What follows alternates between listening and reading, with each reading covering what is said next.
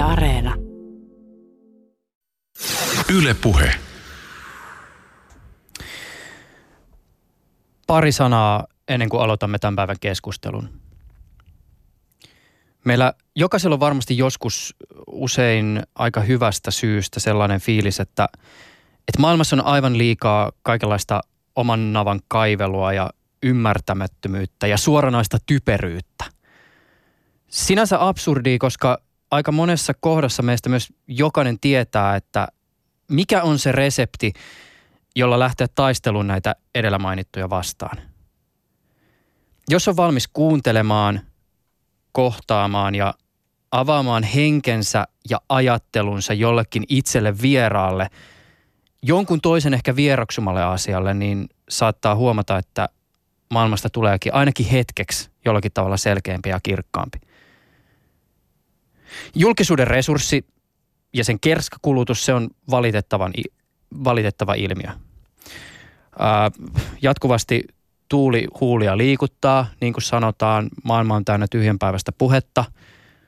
Pahimmillaan viestiä vievät ihmiset, jotka tahtomattaan tai tahtoen repivät maailmaa.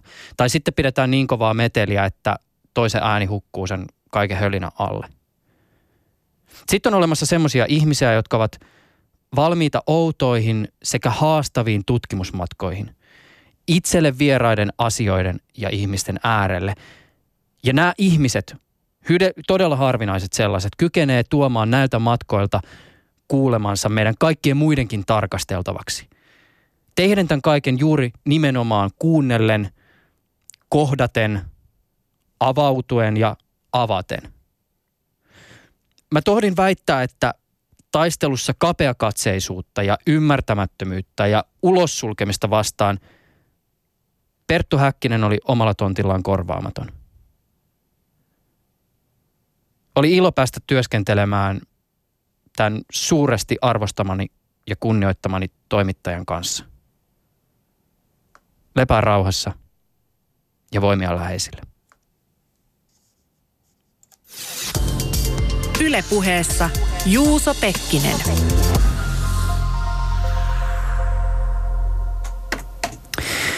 Silja Pitkänen ja Ville-Juhani Sutinen, miten te lähtisitte määrittelemään sitä, mitä propaganda on?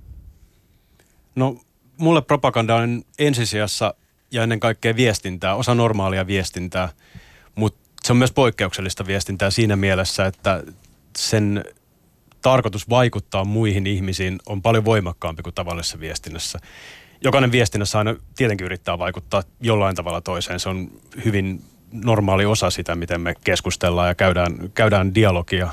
Mutta propagandassa tämä vaikuttamisen voima on paljon suurempi ja se on ehkä selkein propagandan tällainen määritelmä, minkä mä haluan siinä pitää mukana. Ja toinen, mistä mä, mitä mä korostan, on se, että propaganda kohdistuu aina massoihin.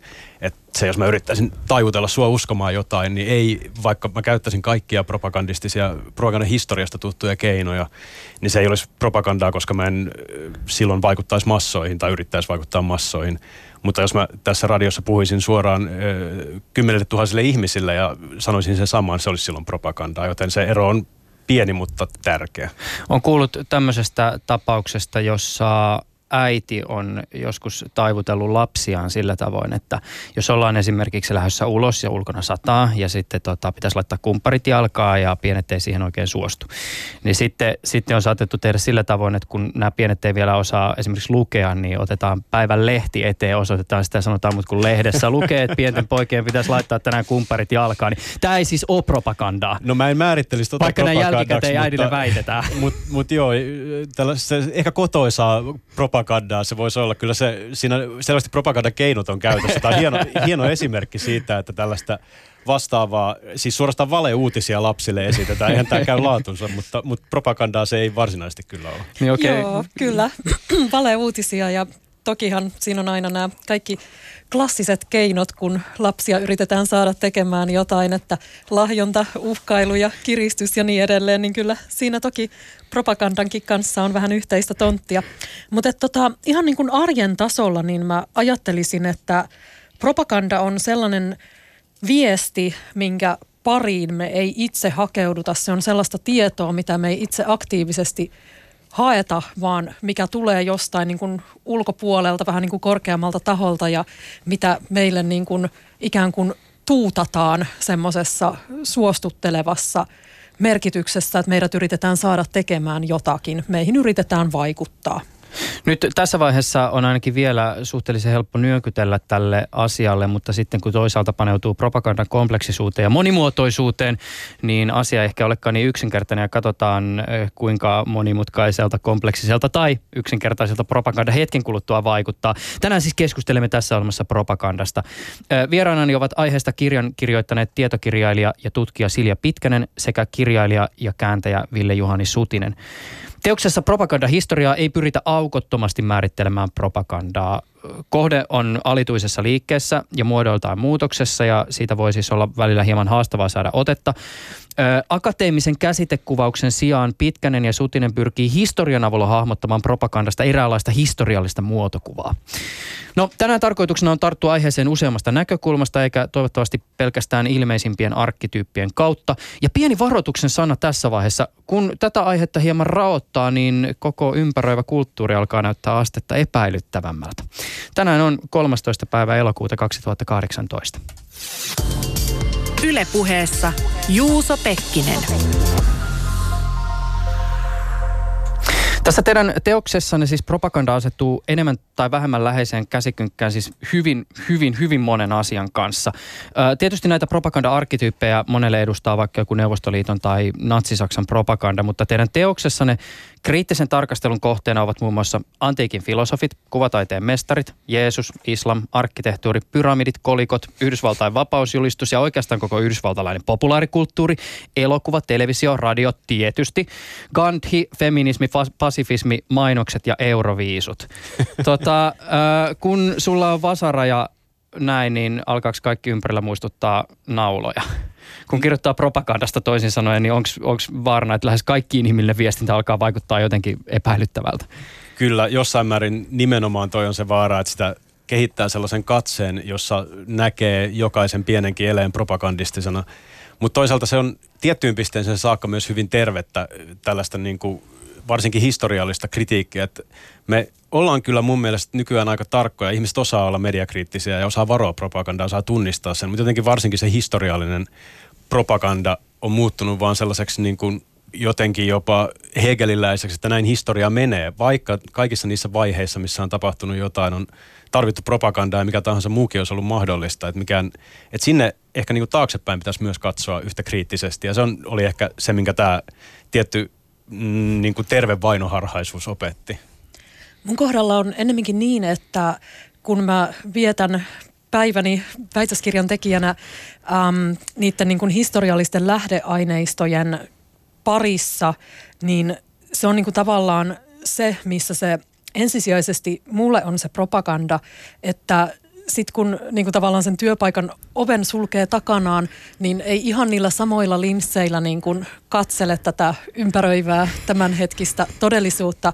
Et niin kuin mulla ei ole sitä kokemusta, että niin kuin näkisi sen propagandan koko ajan ympärillään että niin kuin ihan jos ajattelee omaa peruskouluaikaa silloin joskus 80-90-luvulla, niin kyllä silloinkin jo tämmöistä niin kuin mediakriittisyyttä alettiin opettaa. Että se on ehkä niin kuin mä uskaltaisin väittää, että meidät suomalaiset on aika hyvin niin kuin opetettu siihen mediakritiikkiin, että, että niin kuin, joo, kyllä sitä propagandaa ehkä voi niin kuin nähdä ympärillä, mutta sitten myöskin niin kuin meillä on ne niin kuin välineet, millä sitä voi sitten vähän niin kuin purkaa ja analysoida, että ei ole sillä lailla niin altis sille kaikelle ympäröivälle propagandalle. Ehkä, ehkä yksi, yksi syy, miksi tämä kirjan kirjoittaminen tuntui just nyt aika ajankohtaiselta meistä tällaisen isomman synteesin tekeminen oli nimenomaan se, että jostain syystä ihmiset alkaa luopua niistä välineistä. Ne heittää ne kriittiset välineet nurkkaan tavoitellessaan päämääriä, jotka tuntuu tärkeämmiltä kuin se, että tehdään, tehdäänkö propagandaa vai ei. Ja se on aika huolestuttava ilmiö nykykulttuurissa, että tavallaan sitä kritiikkiä vähennetään jonkun asian saavuttamiseksi ja, ja se ei tunnu se, siltä kehityssuunnalta, mihin nimenomaan on rakennettu tämä mediakritiikki ja muu. Et propaganda tosin kaikilla muilla mahdollisilla nimillä kuin propagandan nimillä, niin, nimellä, niin tota, on aika voimakasta ja kaikkiallista nykyään, että se, se tulee vastaan joka puolella ja nykyään siihen ei välttämättä enää, sitä ei osata niin hyvin varoa tai edes haluta varoa. Mm. Tietysti tätä argumenttia voidaan puolustaa aika monestakin näkökulmasta, mutta nyt sä saat kyllä pikkasen vielä sanallistaa tätä väitettä ihan siis siitä syystä, että, että tietysti tätä aikaa esimerkiksi propagandan kohdalla on helppo jollakin tavalla syyttää monestakin kulmasta. Mm. Siis todeta, että nyt on hirveästi kaikkia semmoisia välineitä, jotka mahdollistaa propagandan suuren levityksen. Ja, ja, ja ovatko ihmiset kadottaneet jonkinnäköisen kriittisen otteensa, kun kaiken maailman vale, valeuutisilla on jalansijaa ihmisten mielissä. Mutta tietysti jos ajatellaan historiallisesti, niin tämmöiset ikään kuin tähän aikaan liittyvät syytökset ovat varmasti aina ja alituisen historiassa läsnä. Siis että juuri nyt eletään semmoista aikaa, jolloin propagandalla on kaikkein suurin mahdollisuus. Ja juuri nyt ihmiset ovat niin typeriä, että, että he eivät niin kuin ymmärrä sitä, että heihin yrittää vaikuttaa. Mutta että, että mikä ikään kuin sulle kieli siitä tämän ajan erityisyydestä? Se on ehkä nimenomaan se, että varsinkin historiallisessa katseessa näyttää siltä, että tiettyinä aikoina tosiaan ihmiset on ollut niin typeriä, että ne on uskonut propagandaa. Musta tämä aika on ongelmallista siksi, että ihmiset on niin fiksuja, että ne uskoo propagandaa. Ja se on paljon suurempi ongelma, että silloin kun tehdään hyvin tietoisesti ja myös uskotaan hyvin tietoisesti. Ja siinä tulee enemmän huoli siitä, että jos me rakennetaan propagandalla tietynlaisia maailmoja ja halutaan tehdä toteen yhteiskunta tai kulttuuri, jonka rakentamiseen tarvitaan voimakasta propagandaa, niin missä vaiheessa se saavutettu päämäärä lakkaa olemasta sen arvoinen, että siihen on käytetty niin valtavasti valehtelua ja mustaa propagandaa, tällaista, mikä, mikä niin kuin johtaa harhaan kulttuuria. Ja mä luulen, että siinä jossain vaiheessa on sellainen piste, että sen jälkeen se kulttuuri, joka propagandalla on rakennettu, on yksinkertaisesti arvoton. Ja nyt tietysti ihan selkeän esimerkki nyt esimerkiksi on Donald Trump, joka, jonka propaganda ei ole kovin taitavaa, ei kovin hienostunutta ja hyvin läpinäkyvää, me, tai tulee hyvin näkyväksi. Me nähdään se helposti historiallisten esimerkkien valossa. Tämä kaikki on nähty tai käytetty jo ennenkin.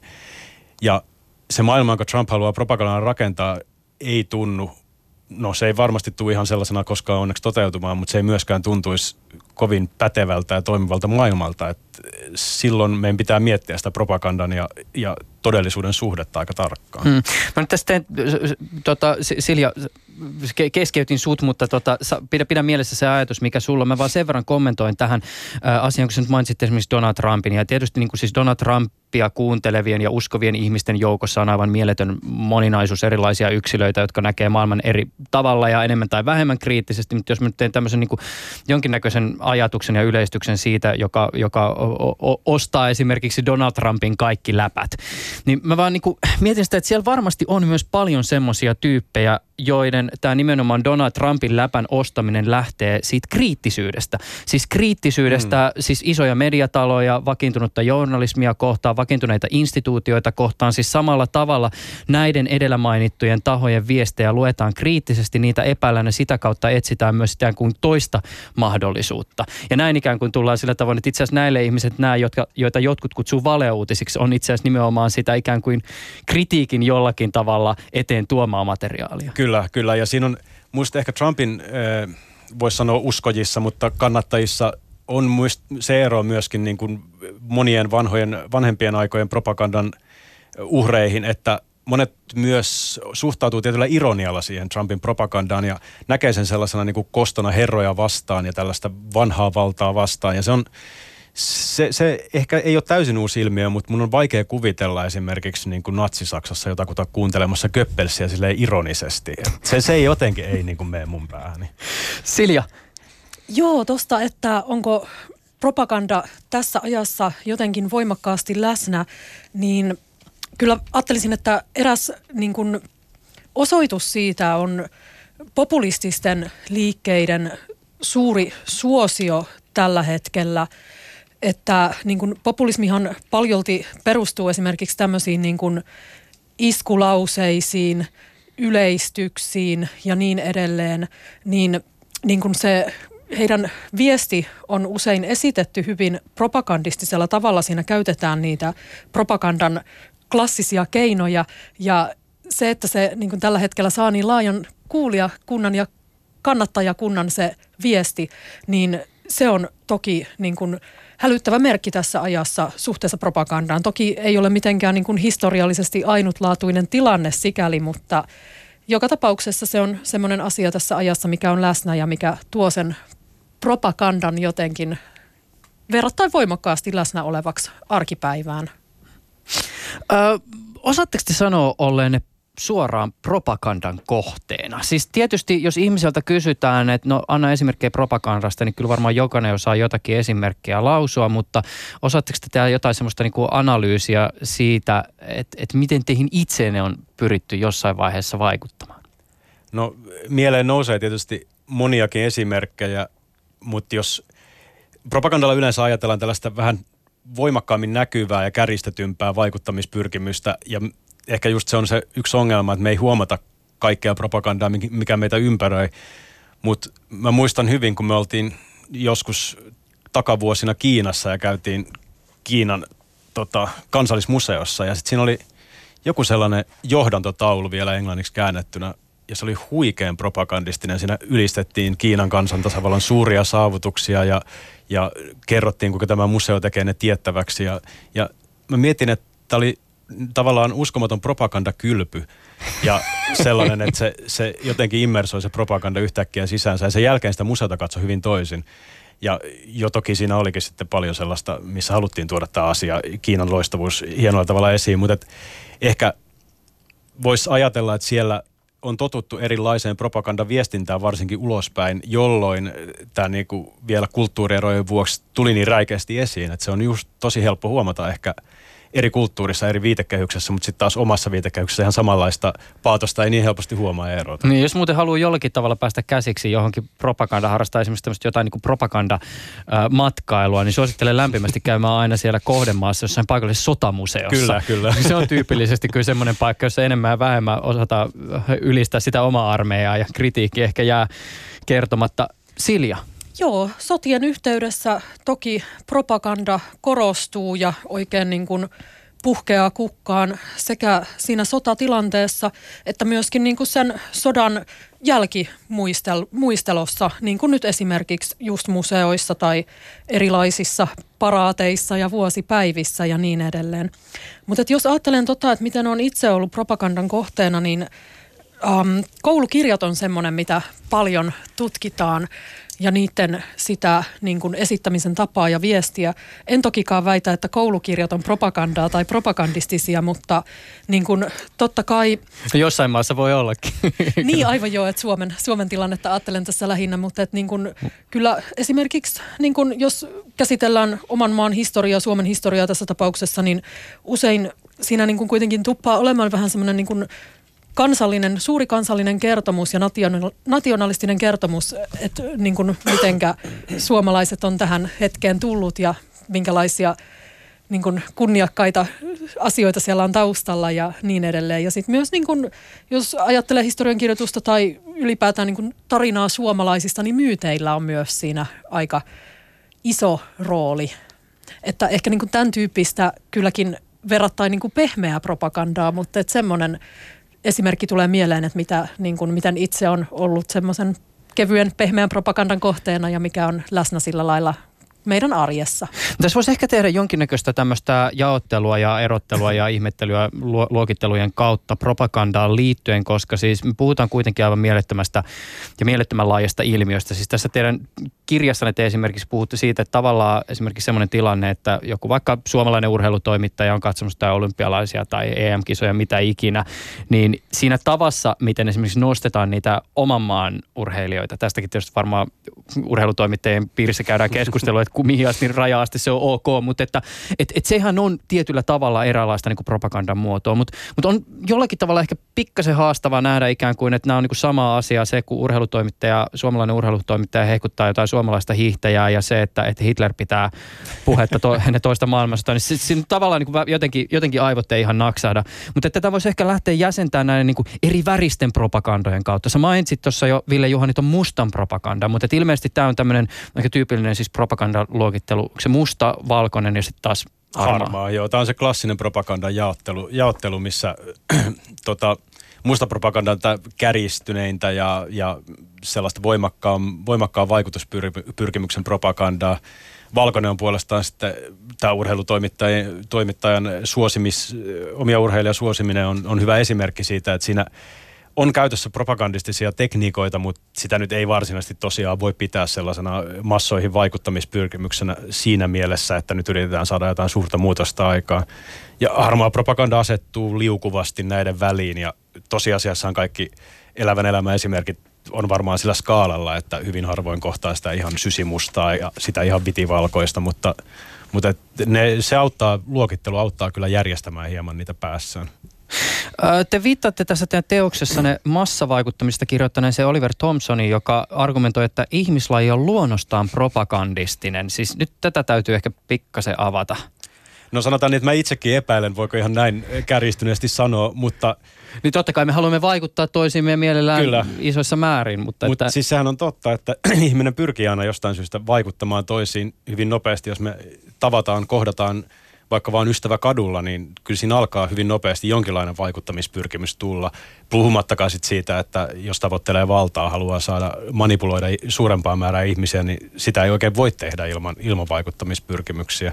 Et aika erakko saisi olla, jos ei pyrkisi vaikuttamaan kehenkään ja mihinkään. Herää kysymys, harjoittaako eläimet propagandaa? niin, joo, sitä tietysti linnu, linnunlaulua kuunnellessa voi, voi pohtia. Tota, äh, tässä teos, teoksessa, teidän teoksessa ja aika monessa muussakin propagandaa käsittelevässä teoksessa aika mutkattomasti viitataan mainontaan tai monenlaisiin kaupallisiin viesteihin äh, propagandana.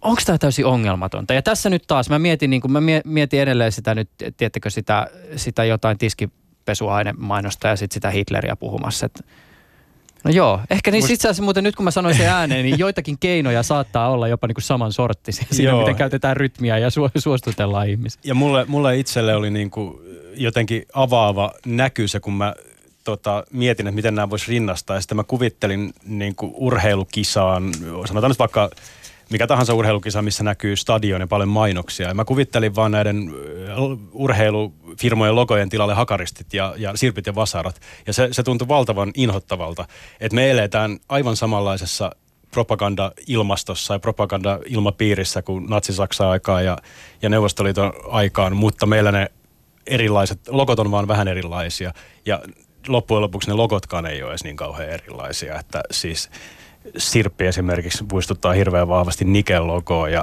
jos ajatellaan punasta keltaista sirppiä vaan saadaan punaisella taustalla niin kuin Neuvostoliiton lippussa, niin se on ihan niin kuin McDonaldsin logo. Et niin kuin nehän sumenee suorastaan toisiinsa meidän historiassa. Että kyllä mainonta on, on propaganda ehdottomasti. Niin okei, okay, tämä liittyy ehkä niin kuin keinoihin ja estetismiin, mutta jos tätä niin kuin avaa vielä siitä näkökulmasta, tietysti monelle propaganda ehkä näissä arkkityypeissä kytkeytyy siihen, että niiden kautta välitetään esimerkiksi jotain niin kuin ideologiaa.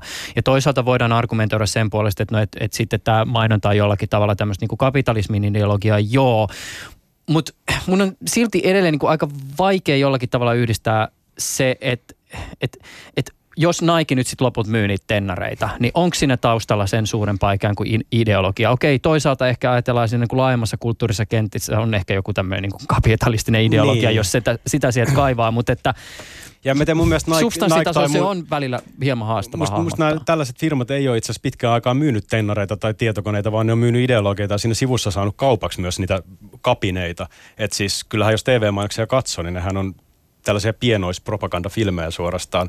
Ja eihän niissä kerrota tuotteista, että meidän tuotteita me saa täältä ja täältä hinnalla se ja se. Ei, sellaista informaatiota itse asiassa ei kerrota vaikka televisiomainoksissa juurikaan, vaan se informaatio on tunteellisempaa, se on ideologisempaa. Ja ehkä se ongelma on just se, että se ideologia on vaikeasti määriteltävissä, sitä ei niin tunnisteta. Ja mä luulen, että ehkä vaikka Neuvostoliiton 30-luvulla on ollut vähän sama meininki, että eihän silloin ajateltu kaupiteltavan näin voimakkaasti niitä ideologioita, vaan se oli enemmän luontevaa ja se ilmapiiri, jossa elettiin, tuntui propaganda osalta normaalimmalta. Että just se, mitä me jälkikäteen ihmetellään, että miten ihmiset on voinut elää vaikka siinä agitaatio- ja propagandan rummutuksessa, niin mikä siinä on elämässä? Niistä ihmisistä varmaan tuntuisi hirvittävältä se mainosrummutus, missä me joudutaan elämään joka päivä. No, tämä on tietysti hieno kysymys ja pohdiskeluaihe, josta saisi helposti sen kahdeksan osa se radiosarja aikaiseksi, mutta sen mä vielä niin totean, että sitten taas toisaalta niin eihän se osakkeenomistaja ole kiinnostunut siitä, että, että se, se saa ideologiaa levitettyä. Se, se haluaa se haluaa voittaa. Niin, mutta en mä tiedä, oliko, oliko Stalin tai Hitler kiinnostunut varsinaisesti siitä ideologian levittämisestä enää kovinkaan myöhään. Ne oli, ne oli tällaisia osakkeenomistajia, niin kuin aatteen osakkeenomistajia. Okei. Okay. Se on muuten myös kiinnostava tä, tässä tota, se, sen verran vielä tällä sektorilla, kun liikutaan, niin kiinnostava tästä teidän teoksesta. Te tuotte esille tämmöisen niin kuin kapitalismin, kapitalistisen realismin käsitteen, joka sitten asemoituu tietysti niin kuin sosialistisen realismin käsitteen kanssa suhteeseen. Joo, toi oli ehkä just se, mikä auttoi myös ymmärtämään hyvin sen nykyhetken propagandan ja kaupallisen propagandan suhteen tällaiseen niin kuin klassisempaan, mikä me nähdään propagandana, että et siinä missä sosialistisen realismin julisteet, no monilla on mielikuva siitä millaisia ne on, että miten se ylläpiti sitä ideologiaa ja sitä systeemiä, niin samalla tavalla meidän mainokset on kapitalistista realismia, joka ylläpitää meidän systeemiä ja, ja jos olisi käynyt tällainen historiallinen ajatusleikki, että sosialismi olisikin voittanut jossain vaiheessa ja kapitalismi jäänyt historiaan, niin me luultavasti suhtauduttaisiin meidän 80-luvun mainoksiin tällä hetkellä samalla sellaisella kitsch-nostalgia-meiningillä kuin Neuvostoliiton propagandajulisteisiin. Ja itse asiassa vähän niin on tapahtunutkin jos pikkuhiljaa, että, että kapitalismikin on muuttumassa jo kitschiksi. Joo, ja jos tarkastelee vanhoja mainoksia, niin ne on hirveän herttaisia meidän mielestä. niin kuin vaikka vuosisadan alun mainoksia, niissä on usein niin kuin, että ostakaa yhtiömme tuotteita. Että niin kuin ne vaikuttaa nimenomaan niin herttasilta sen takia, kuten myös vielä ne vaikka 80-luvun mainokset, kun niissä niin kuin korostuu se tuote ja sen hinta ja mistä sen saa. Mutta mainontahan on voimakkaasti niin kuin kallistunut sinne päin, että niin kuin myydään, myydään niin kuin elämäntyyliä, myydään unelmia, myydään tietynlaista niin kuin ajatusta siitä, että miten pitäisi elää. Ja sekin on toki ideologia, että niin kuin just, että ja myös kun mainitsit vaikka näistä ähm, osakkeista, niin, niin kuin, kyllähän myös se voiton tavoittelu on ideologia ja sitten myös se, että niin kun elää, eletään elämää sillä lailla, että se on hyvin kulutuskeskeistä, niin sekin on omalla tavallaan ideologia, että toki niin kun ohessa, jos nyt kärjistetään, niin ohessa myös myydään näitä tuotteita, mutta et niin kun kyllä siinä niin kun se ideologia niin kun jotenkin hyvin paljon korostuu siinä mainonnan maailmassa. Tämä on kyllä kiinnostava keskustelu. Tästä, tästä tekisi mieli jatkaa, mutta tässä on tietysti nyt monia muitakin tosi, tosi hauskoja asioita, joita kohti suunnistaa, äh, tai hauskoja hauskoja. Sä Silja itse asiassa tällä hetkellä teet siis sun väitöskirjaa, jonka aiheena ovat 1930-luvun propagandavalokuvat Saksassa ja Neuvostoliitossa. Äh, ja väitöskirjan keskiössä on siis lapsiaiheiset kuvat. Joo, kyllä.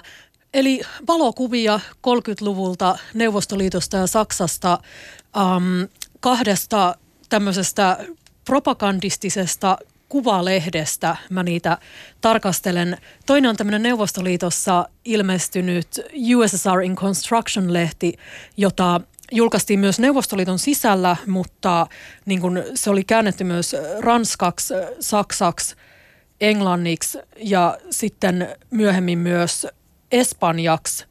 Ja tota, um, siinä tosiaan niin kuin valokuvalla, valokuvan kautta tehtiin hyvin voimakkaasti propagandaa, eli että siinä niin kuin tekstuaalinen puoli oli ihan sivuosassa ja niin kuin hyvin isoja, laajoja, näyttäviä valokuvia ja niin kuin myös ajan tunnetuimmat suunnittelijat niin kuin teki sen lehden visuaalisen puolen.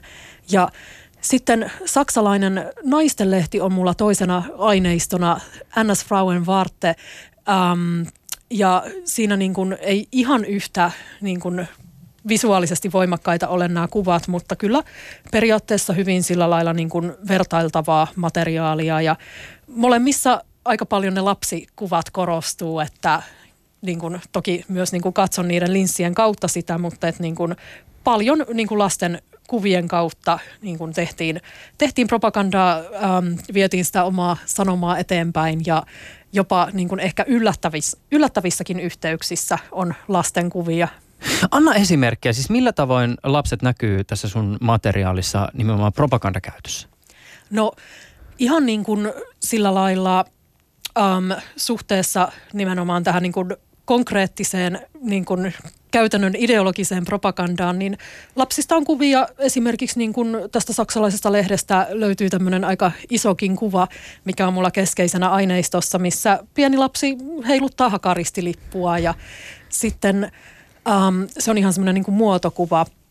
Ja sitten on tota, näitä tällaisia niin kuin kuvia, missä niin kuin ajan merkkihenkilöiden kanssa, toki niin kuin Stalin ja Hitler niin kuin on kuvattuna lasten kanssa, mutta sitten myös näitä niin kuin puolueen ylimpiä toimihenkilöitä ja tämän saksalaisen lehden myöskin niin kuin päätoimittaja usein esiintyy sekä oman perheensä kanssa että sitten myös niin kuin munkilaisissa yhteyksissä muistaakseni, että kuten tähän saksalaiseen ideologiaan kuului ja niin kuin mikä oli osa sitä, niin perheet oli isoja ja tällä lehden päätoimittajalla, joka oli myös niin kuin puolueessa tärkeässä asemassa niin kuin nimenomaan niin kuin tätä puolueen niin kuin naistoimintaa organisoimassa, niin hänelläkin, en nyt ihan muista, että oliko hänellä nyt kuusi omaa lasta vai mitenkä, mutta joka tapauksessa niin perheistä on paljon kuvia ja niin kuin perheissä, että niin kuin näiden keskeisten henkilöiden perheistä, mutta sitten myös niin kuin,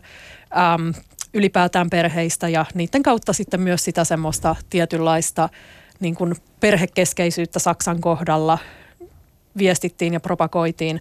Ja sitten tässä neuvostoliittolaisessa lehdessä, niin kun tuli näitä neuvostotasavaltoja, alettiin liittää, niin esimerkiksi, tai niillä oli juhlapäiviä ja niitä haluttiin esitellä tässä lehdessä, niin niissäkin yhteyksissä on paljon niin kuin kuvattu niiden neuvostotasavaltojen lapsia – Joo, eli niin kuin hyvin, hyvin kirjavissa yhteyksissä ja sitten myös Neuvostoliiton kohdalla myös tämmöisissä niin kuin teollisissa konteksteissa. Ei nyt aivan niin, että olisi hienoja nostureita ja lapsia, mutta et niin kun, kun teollinen kehitys meni eteenpäin, niin um, esimerkiksi kuvattiin näitä niin kuin uusien teollisuuskaupunkien asuinalueita, että miten siellä lapsilla ja perheillä on mukavat olosuhteet Tietysti kun lähtee kahlaamaan propagandan historiaa, niin varmasti tulee aika paljon semmoisia esimerkkejä mieleen, jossa lapsia on käytetty jollakin tavalla siinä propagandamateriaalin äh, ikään kuin rakennusaineksena, jos näin voi sanoa. Pystyisittekö te pikkasen sanallistaa sitä, että kun te olette tähän aiheeseen perehtynyt, niin minkälaisia ikään kuin tavoitteita tai propagandistisia viestejä nimenomaan välitetään silloin, kun lapset on jollakin tavalla siinä niin kuin materiaalissa keskiössä. Voiko sanoa jotain yleistä? No ehkä yksi tällainen tyypillinen on, on nimenomaan, käytetään tätä lapsen haurautta ja herkkyyttä ja myöskin samalla tulevaisuutta hyväksi. Ja siis tällainen ikään kuin tulevaisuudella kiristäminen on, on nykyäänkin propagandassa hyvin tyypillistä. Eli sanotaan, puolustettiin sitten mitä tahansa ideologiaa, niin sanotaan, että millaisen maailman te haluatte jättää meidän lapsillemme tai lapsillemme.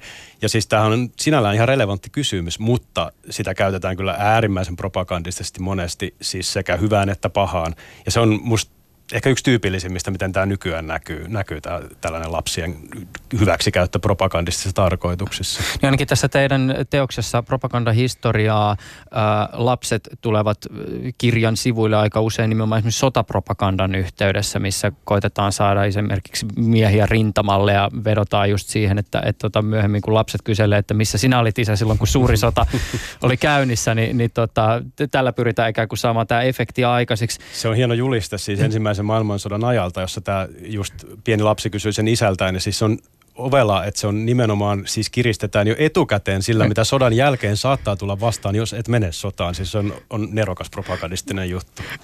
Miten muuten siis tota, äh, niin, niin joo, ja sitten, sitten muuten toinen, mikä haluan vielä tästä äh, esimerkki tästä teidän kirjasta nostaa esille, siinä oli myös hieno tapa, jolla lapsilla voidaan jollakin tavalla myös tai lapsi voidaan hyväksi käyttää propagandistisessa materiaalissa sellaisissa yhteyksissä, missä – jollakin tavalla se lapsen viattomuus ö, mahdollistaa asioita, siis sen, että, että, että, tota, että, esimerkiksi tämä yksi juliste, jossa siis tota, lapsi tekee tarpeitaan vihollissotilaiden tota, niin kuin siis kypärään, eli siis paskoo vihollisen päälle, niin se, että sen tekisi raavas mies, niin se ehkä sitten saattaa tämmöisessä niin kuin isommassa levityksessä näyttää jotenkin. Siinä tuli sanomista, että tämä on omaa propagandaa, mutta siinä on tosiaan on tämä saksalaisen, saksalaisten symboli, tämä piikkikypärä, Pickelhaube on siinä niin kuin pottana lapselle. Ja aikana, jolloin tätä kypärää ei enää edes käytetty. Niin, mutta, mutta se, se yhdistyi monien mielessä edelleen saksalaisia. Se, se oli on todella voimakas. Se myös lapsi repii pyyhkimispaperiksi jotain, missä lukee Uber tai jotain tällaista. Se on, on myös erittäin hienosti mietitty. Ja aina kun mä sanon hienosti tässä vaiheessa, mä en tarkoita, että se olisi välttämättä eettisesti niin hyväksyttävää, mutta nä, näissä on... Propagandan näkökulmasta. Niin, propagandan näkökulmasta ne on loistavia. No, tietysti tämä propagandan määrittely voi olla hieman haastavaa, mutta mi- miten sen arvottaminen? Siis... Äh, moniin propagandan määritelmiin sisältyy se, että propaganda on tyypillisesti ei-neutraalia tai jopa harhaanjohtavaa tai valheellista viestintää. Tätä kautta se on tietysti helppo tuomita, mutta onko asia näin yksinkertaista? Joo. Siis Kyllähän mä, se mm.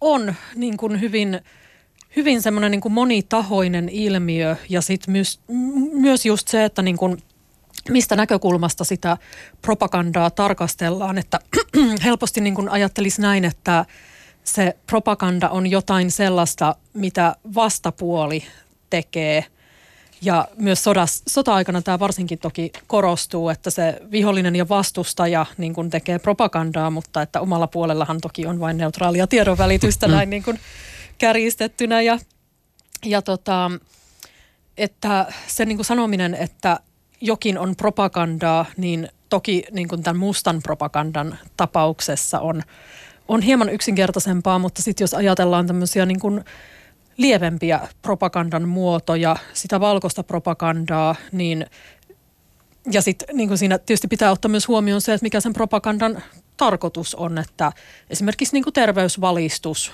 voidaan jossain määrin niin kuin tulkita tämmöisenä valkoisena propagandana. Se on niin kuin laaja levikkistä ja siinä niin kuin viestitään suurille massoille ja pyritään vaikuttamaan niiden käyttäytymiseen ja niin edelleen. Mutta toki se tarkoitus on hyvä, että se on mielenkiintoinen eettinen kysymys, että voiko sellaista propagandaa pitää propagandana, minkä kuitenkin niin kuin tarkoitus palvelee kaikkia, niin kuin nyt vaikka terveysvalistuksen suhteen. Me mietittiin pitkään sitä, että mikä tavallaan olisi sellainen hyvä verrokki ja lopulta me päädyttiin tuossa kirjassa vertaamaan propagandaa eh, ampuma-aseeseen, joka itsessään ei ole hyvä tai paha, se on vain väline. Mutta jostain kumman syystä ampuma-aseita on historian aikana käytetty paljon useammin pahaan kuin hyvään. Ja propaganda on vähän samantyyppinen, että niin kuin, sillä olisi mahdollisuudet aivan loistaviin saavutuksia, hienoihin asioihin, luoda demokratiaa, viedä terveysvalistusta joka puolelle maailmaa, tehdä hienoja asioita. Mutta jostain syystä, kun se annetaan ihmisille käyttöön, niin sitä käytetään samalla tavalla kuin pyssyä. Ruvetaan ammuskelemaan ihan viattomia sivullisia ja se ei ole enää se tarkoitus, tarkoituksenmukaisuus. Tässä, tässä mielessä mä haluan kuitenkin tietyllä tapaa sanoa, että propaganda itsessään propagandan nimi pitäisi jotenkin puhdistaa. Siitä on tullut vähän liikaa kirosana, koska meidän pitäisi enemmän tunnustaa, että propagandaa tehdään, sitä tarvitaan, sitä on olemassa. Ja siitä pitäisi pystyä keskustelemaan sillä lailla järkevästi, eikä vaan käyttämään sitä lyömäaseena, jolla toista sanotaan, että sä teet propagandaa. Mm. Aloin mutta tässä pohtia sitä, että kun tässä teidän teoksessa te esimerkiksi pohditte sitä, kuinka vaikka jossain niin kuin siis mm, feminismissä tai, tai tota, rauhantyössä on esimerkiksi hyödynnetty sellaisia keinoja, jotka ainakin ulkoisesti muistuttaa aika pitkälti propagandasta, niin tietyllä tavalla ehkä suhtautuminen propagandaan joissakin yhteyksissä saattaa ehkä kertoa jopa niin kuin ihmisen sisäisestä eettisestä kompassista jotain. Siis jos tarkoitus pyhittää keinot, niin sehän tietysti kertoo jotain siitä, mitä, mitä ihminen ajattelee. Jos on siis valmis hyväksymään vaikka jonkin tyyppisen propagandan, jos sillä saadaan jotakin aikaiseksi, niin johon se sitten aika niin kuin pa- paljon puhuvaa. Niin ja tässä päästään just siihen, mitä tuossa alussa puhuttiin, että missä tulee se piste, että missä vaiheessa ne keinot luo sellaisen tarkoituksen tai päämäärän, joka ei enää olekaan sen arvon, että se kannattaisi toteuttaa. Että mikä määrä propagandaa on hyvä. Ja sitä, se on hyvin vaikea kysymys. Tota, te kirjoitatte tässä teidän kirjassa myös, että ää, propa, ilman propagandaa ei olisi demokratiaa. Ää, tätä väitettä voisi vähän de- dekryptata. No sen verran, tässä, tässä on ehkä kaksi puolta, tai demokratian synty ja demokratian leviäminen tietenkin vaati propagandaa.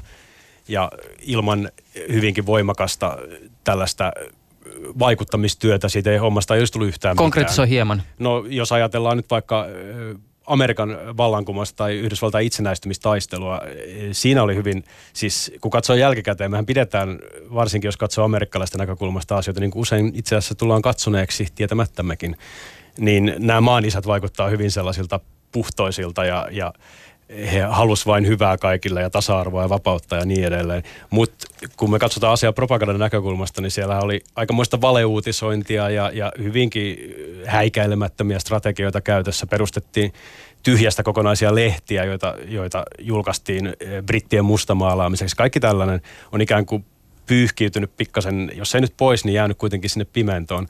Ja tämä oli ehkä se puoli, missä niin demokratiaa levitettiin propagandistisesti, mutta myös tämä demokratia, missä me eletään ja mihin me ollaan ikään kuin totuttu normaalitilana, se vaatii jatkuvasti sellaista ylläpitävää propagandaa, jossa ei anneta demokratian lipsahtaa mihinkään muuhun suuntaan.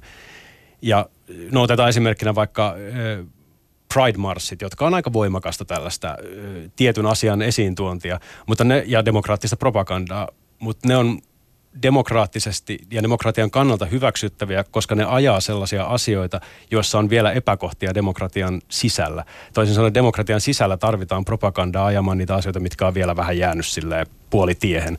Ja silloin se, että siinä yhteydessä puhutaan propagandasta, ei tee siitä asiasta mitenkään negatiivista tai ikävää. Päinvastoin se on hyväksyttävää ja se on tapa parantaa meidän maailmaamme. Mm. Hei, voisitte muuten tota, auttaa mua eräässä tämmöisessä pohdiskelussa, kun mä yritän saada näitä hieman käsitteitä haltuun, mitä te ö, tässä teidän teoksessanne tuotte esille ja esimerkiksi just nimenomaan tämän ikään kuin demokratian propagandan yhteydessä. Ö, on varmaan kertonutkin joskus, ö, pääsin aikoinaan, aikoinaan joitakin vuosia takaperin, vai oliko se viime vuonna, kuuntelemaan ö, NPRn, siis y- y- yhdysvaltalaisen ö, radiojätin ö,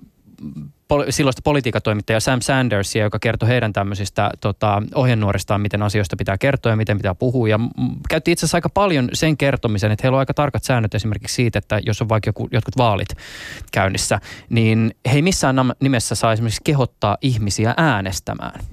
Ja tota, jotenkin, jotenkin tämä jäi mieleen tämä asia ja mä olen pohtinut, että Suomessa on aika tyypillistä siis se, että tiedotusvälineet, isotkin tiedotusvälineet jotenkin kantaa hirveästi huolta siitä, että, että äänestysprosentti on pieni tai välillä jopa saatetaan kehoittaa ihmisiä äänestämään. Ja mä oon jotenkin hapuillut että itse asiassa, että mikä tälle ilmiölle tavallaan on nimi ja samalla pohtinut myös sitä, että et, et, et, eikö se pitäisi ideaalitilanteessa ikään kuin mennä sillä tavoin, että jos demokratia on niin mahtava juttu, niin se pitäisi ikään kuin puhua puolestaan eikä ihmisiä tarvitsisi tavallaan niin kuin kehottaa näin, mutta onko tämä esimerkiksi, onko tämä sitten, tässä oli kaksi tämmöistä termiä tässä teidän kirjassa, integraatiopropaganda ja sitten oli tukipropaganda, niin meneekö tämä niinku tavallaan jompaan kumpaan lokeroon? Joo, toi on musta, integraatio ja tukipropaganda on oikeastaan hyvin lähellä toisiaan, että tukipropaganda kannattelee sitä, mikä on jo saavutettu ja integraatiopropaganda ikään kuin pitää yllä tiettyä status quota tai jopa parantaa sitä – erotuksena siis agitaatiopropagandasta, joka on tätä, mikä me usein propagandana käsitetään, jossa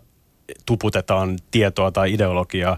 Ja ehkä, se on ehkä se huomattavin propaganda ja näkyvin propaganda, mutta tämä integraatio ja tukipropaganda on sellainen, mitä on koko ajan meneillään, mikä on huomaamattomampaa, mikä olisi hyvä tunnistaa ja hyvä tuoda silleen myös keskustelun osaksi, koska se on, on aika tärkeä osa myöskin mun, mun nähdäkseni demokratian toimintaa. Että niin kuin sä sanoit, että eikö demokratian pitäisi jotenkin itsestään tehdä tämä, niin itse asiassa toi tukipropaganda saattaa olla just se mekanismi, jolla demokratia tekee sitä, että se innostaa ihmisiä ja tuo ihmisiä sen hienon aatteen pariin ikään kuin uudestaan, koska se on normaalia, että sekin voi unohtua, että se normalisoituu jotenkin sen hienous siinä ja se, sen täytyy tuoda itseään esiin. Mitä tota, mistä tulee de- demokraattisten järjestelmien tapa kiistää tai olla mainitsematta sitä, että propaganda käytetään? Jos sitä nyt käytetään enemmän tai vähemmän tietoisesti. No mä syyttäisin tästä just nä, nyt Neuvostoliittoa ja Natsi-Saksaa no, siinä mielessä, menivät pilaamaan siis käsitteenä propagandan, että se, se jotenkin sanana sai niin hirveän ruman kaijun tuossa 1900-luvun puoliväliin mennessä, oikeastaan 1900 luvun ensimmäisellä puoliskolla tämä käsite, hieno, sinällään hieno käsite pilattiin täysin. Mä voisin sen verran näitä historiallisia eh, tai edelleenkin itse asiassa ajankohtaisia anekdootteja, kuriositeetteja propagandasta kaivaa. Siis eh, tietysti massoihin vaikuttaminen kytkeytyy nykyihmisellä intuitiivisesti massamedioihin tai sellaisiin vaikkapa siis kirjapainon kaltaisiin teknologisiin innovaatioihin, joilla on potentiaalia tavoittaa suuria kansanjoukkoja. Mutta eh, minkälaisia muotoja propaganda on voinut historiallisesti ottaa silloin, kun käytössä ei ole ollut mahdollisuuksia monistaa helposti sitä viestiä suurille joukoille saavutettavaksi? Joo, mä itse niin kun siinä väitöskirjatyössäni paneudun visuaaliseen propagandaan, että niin kun se visuaalinen viestihän on toki hirmuisen voimakas, että se niin kun lähtee jo ihan sieltä luola maalauksista. Jo niin kun se viestintä on ollut visuaalista ja sitten niin kun, ää, mä erikoistun valokuvapropagandaan tosiaan, niin, niin kun se valokuva on sillä lailla niin kun kiinnostava media, että um, niin kun se viesti ei unohdu äkkiä ja sitten myöskin, että jos vaikka niin kun kuva, tai niin kun valokuvapropaganda, että jos se vaikka on niin kun ikään kuin jotenkin tietyllä tavalla tai jossain määrin valheellinen se valokuva, niin se joka tapauksessa niin kun on niin kuin tehokas viesti, mikä jää ihmisille hyvin mieleen, että niin kuin se visuaalisuus on propagandassa ollut hyvin voimakasta.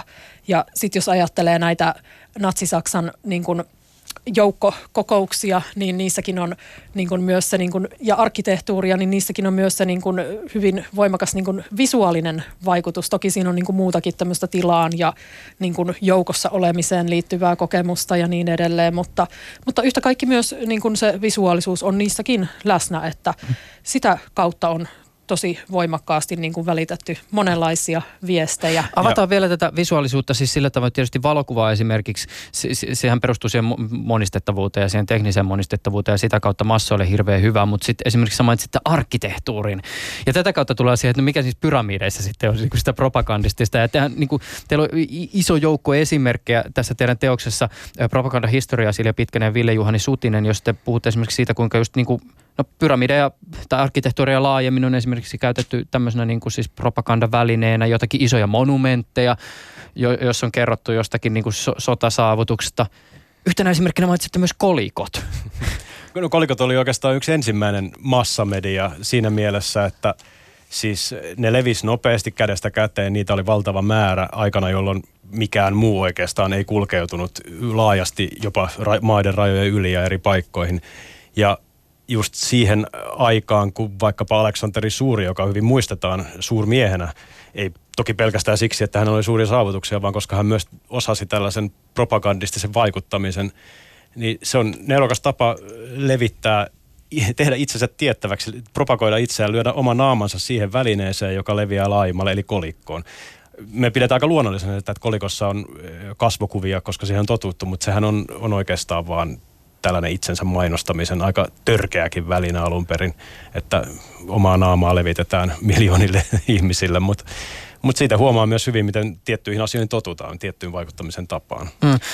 ehkä siinä just niin kun, um, jotenkin tartun tuohon siitä, että miten niin asiat leviää laajoille joukoille, niin ihan vähän niin kuin peruutan vielä taaksepäin, tuli mieleen tuon demokratian yhteydessä, että olen pannut merkille tämmöisen ilmiön, että niin kuin kun ihmiset on käynyt äänestämässä, niin moni laittaa sosiaaliseen mediaan, että äänestin. Jotkut haluaa kertoa, että mitä puoluetta tai ketä ehdokasta he on äänestänyt, mutta niin kun myös paljon on tämmöisiä, että äänestin, äänestin sinäkin, äänestä sinäkin, että niin kun jotenkin hauskalla tavalla niin kun tällä lailla tämmöisen no, sosiaalisen median ja sikäli niin kuin massavaikuttamisen kautta niin tuodaan sitä niin kuin äänestämisen tärkeyttä esiin myös tämmöisenä niin kuin kansalais, mm.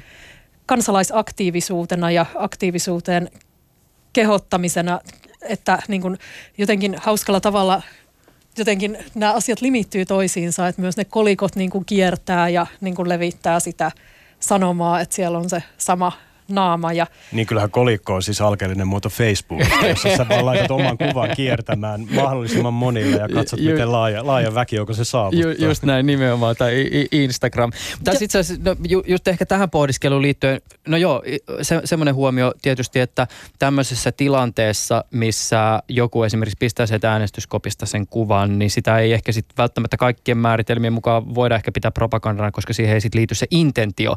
Mutta sitten taas toisaalta, jos mietitään niin näitä tämän ajan ilmiöitä, niin voisiko sanoa, että yhdellä tavalla ehkä tämän, tämän päivän teknologiseen ympäristöön liittyy se, että tänä päivänä on ehkä helpompi kuin koskaan tahtomattaan pistää propagandaa eteenpäin. Siis jos jokainen meistä on ikään kuin oman elämämme media ja, ja meillä on niin potentiaalisesti mahdollisuus tavoittaa aika suuria yleisöjä, niin siihen sitten tietysti sisältyy se mahdollisuus, että ikään kuin ostamme jonkun viestin ja pistämme sitä eteenpäin. Tarkoituksena ei ollut sanoa, että äänestyskoppi Instagram-kuva olisi mitenkään huono juttu, mutta ehkä tälle niin muotona tai ajatuksena. Se on tavallaan, joo, tuossa kirjassakin me määritellään propaganda niin, että propagandaa ei voi laittaa alkuun vahingossa, vaan se on aina tietoista massavaikuttamista, mutta just ehkä selkeä, selkeä symboli tästä on just tämä Facebookin äh, share tai jaa toiminto, että sä voit jakaa asioita ilman, että sä edes luet niitä, sä voit pistää ne ikään kuin eteenpäin, että jos joku viesti, viesti vyöryy ja sitten sä jaat sitä yhä useampiin kanaviin, niin sä voit hyvinkin tahattomasti olla, olla propagandan levittäjä, että toki sen tekijä siinä tapauksessa, mutta sellainen sen edesauttaja. Hmm. Taiteen ja propagandan yhteys jollakin tavalla myös maalautuu propagandan historiaa teoksessa ja tuntuu, että, taidehistoria ainakin teille, kun tätä kirjaa kirjoititte, näyttäytyy myös jonkinnäköisenä niin propagandahistoriana. Haluatteko te avata tätä? mä tässä yritän, kun mä tässä alussa vedin ton niin pitkän listaa, siellä on varmasti monia semmoisia asioita, joista ihmiset miettii, että, no, että se, tätä pitäisi nyt ehkä avata, niin otetaan nyt ainakin tämä kuvataide semmoisena. Joo, mä jotenkin, jos niin kuin yritän johonkin yksityiskohtaan niin kuin nyt tarttua mm. tässä laajassa kanonissa, niin ensimmäisenä tulee mieleen nämä varhaisen Neuvostoliiton ähm, propagandajulisteet, mitkä oli niin kuin hyvinkin taidokkaita ja niitä teki ajan johtavat taiteilijat, avantgarde-taiteilijat ja toki myöhemmin sitten Neuvostoliitossa propaganda siinä 30-luvun edetessä niin alkoi tulla tätä sosiaalista realismia. Se niin kuin avantgarde-ilmaisu jäi taustalle, mutta et niin kuin, voisi niin kuin ajatella näin, että kyllä siinä niin kuin propagandassa ehkä sitten usein niin kuin on hyödynnetty niitä taiteen niin kuin sen ajan jotenkin johtavia niin kuin trendejä ja sillä lailla, että se propaganda voisi näin kärjistää, että on hyvin sitä aina niin kuin siinä taiteessa sen niin kuin ajan hermolla, että – että ne vaikutuskeinot, niin kuin mistä niitä omaksutaan, niin tosiaan esimerkiksi tämän avantgarden kautta niin tuli hyvin visuaalisesti voimakkaita ja myös sen ajan esteettisillä normeilla niin myös hyvin niin kuin kaunista propagandataidetta. Ja kiinnostava havainto tässä kirjan kirjoittamisen prosessissa oli just se, että aika monissa historian vaiheissa itse asiassa näyttää, näyttää siltä, että taiteen tekniikat on kehittynyt voimakkaasti sen takia, että on ollut tarve vaikuttaa – propagandistisilla tavoilla. Toisin sanoen vaikkapa barokkitaide tai, tai sanotaan uskonnollinen taide eh, kehittyi sen ansiosta pitkälle, että haluttiin tehdä mahdollisimman suuri vaikutus eh, niihin ihmisiin, jotka haluttiin saada uskomaan tai joiden uskoa haluttiin ylläpitää, jolloin maalaustaiteen tekniikat kehittyi sitä mukaan, että niillä oli tällainen propagandistinen tarkoitus. Ja aika pitkään näy, näyttäisi hyvin yleistäen sanoen siltä, että historiassa propagandistiset vaatimukset ja edellytykset on kehittänyt taidetta ihan hyvässäkin mielessä eteenpäin. Mutta jossain vaiheessa on tullut sitten jonkinlainen tavallaan regressio siinä, että nykyään näyttää enemmänkin siltä, että eh, propagandistiset vaatimukset laskee esteettisiä arvoja ja tekee tietyllä tavalla taiteesta huonompaa kuin aikaisemmin.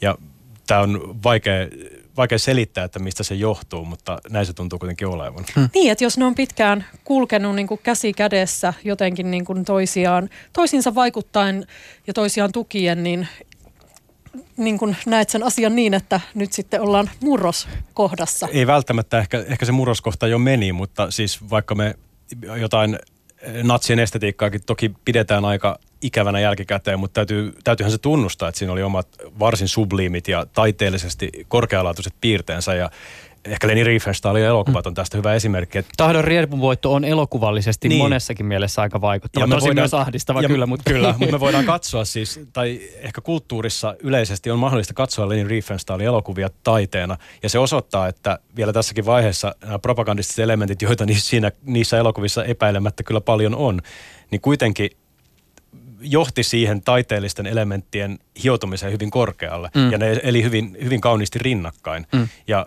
se on ehkä tavallaan hienokin huomata, että kuitenkin kauneus voi voittaa loppujen lopuksi tällaisissa asioissa.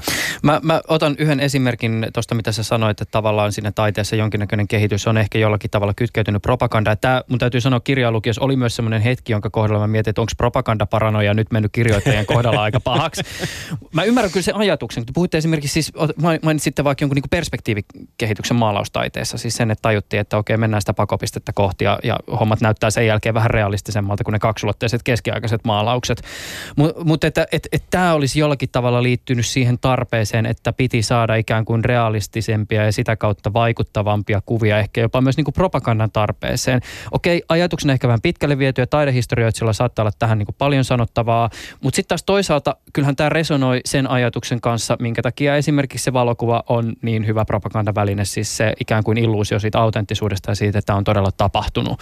Niin se, että kun sä oot kerran, ensimmäistä kertaa elämässä joskus aikoinaan nähnyt niin kuin maalauksen, jossa on realistinen perspektiivi, niin onhan se nyt ollut niin kuin kurkistus, kurkistus johonkin niin kuin aivan uudenlaiseen todellisuuteen tai ehkä ikään kuin todellisempaan todellisuuteen. Joo, ja mä en usko, että me halutaan lähteä väittämään, että koko taidehistoria perustuu vain propagandaan, mutta se on ehkä yksi tekijä tällaisissa tietyissä eh, kehitysvaiheissa ja sitten tavallaan myöskin historia, mitä pidempi välimatka on, niin se auttaa unohtamaan, että jos me ajatellaan jotain antiikin taiteen saavutuksia, niin monet niistä on ihan avoimen propagandistisia ollut siihen aikaan, jos ajatellaan jotain Rooman voiton pylväitä. Monet ihmiset, jotka menee Roomaan lomalle, käy katsomassa jotain Hadrianuksen pylvästä ikään kuin suurena taiteellisena saavutuksena. Mutta sehän on hyvin tällaista niin kuin tö- tökeröä ja re- rehvastelua, siis sotavoitolla rehvastelua, niin vastenmielistä sinällä. Mm. Hei, äh, niin kuin tav- tavaksi on tullut loppuun aivan valtava kysymys. tota, mihin propaganda on menossa? Onko teillä näkemystä, kun olette nyt tässä historiallisen jatkumon virrassa? No se visuaalisuus korostuu entistä enemmän.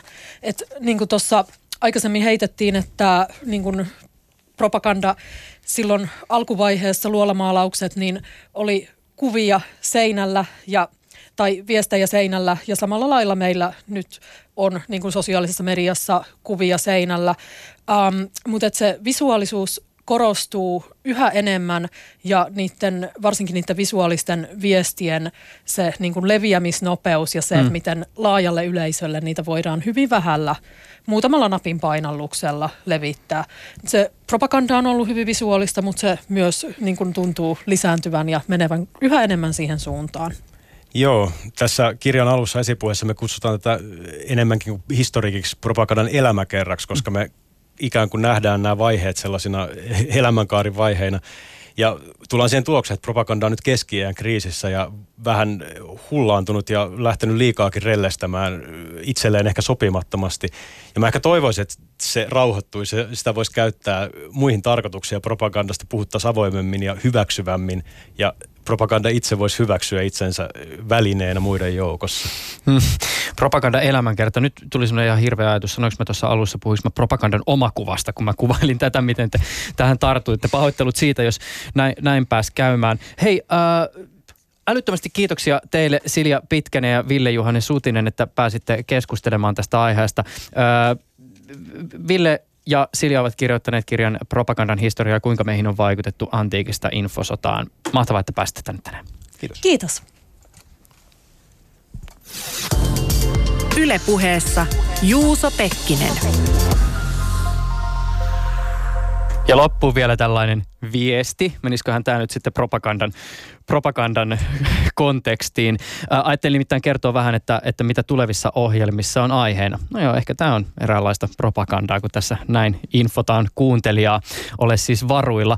Ää, varuillasi. Se, se, Tulevissa jaksoissa tullaan käsittelemään muun muassa vammaishistoriaa. Seuraavan kerran siis, kun tätä ohjelmaa tehdään, että tämä on otsikko. Ja tässä jaksossa tullaan pohtimaan muun muassa sitä, missä määrin vammaisuus näyttäytyy tai mihin rajan asti kulttuurisena konstruktiona.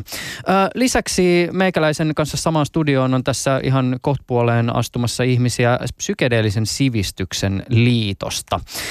Keskustellaan hieman siitä, miltä näyttää kulttuurinen maisema psykedeelien käytön ja niistä käytävän keskustelun näkökulmasta. Eli siis ensi kertaan.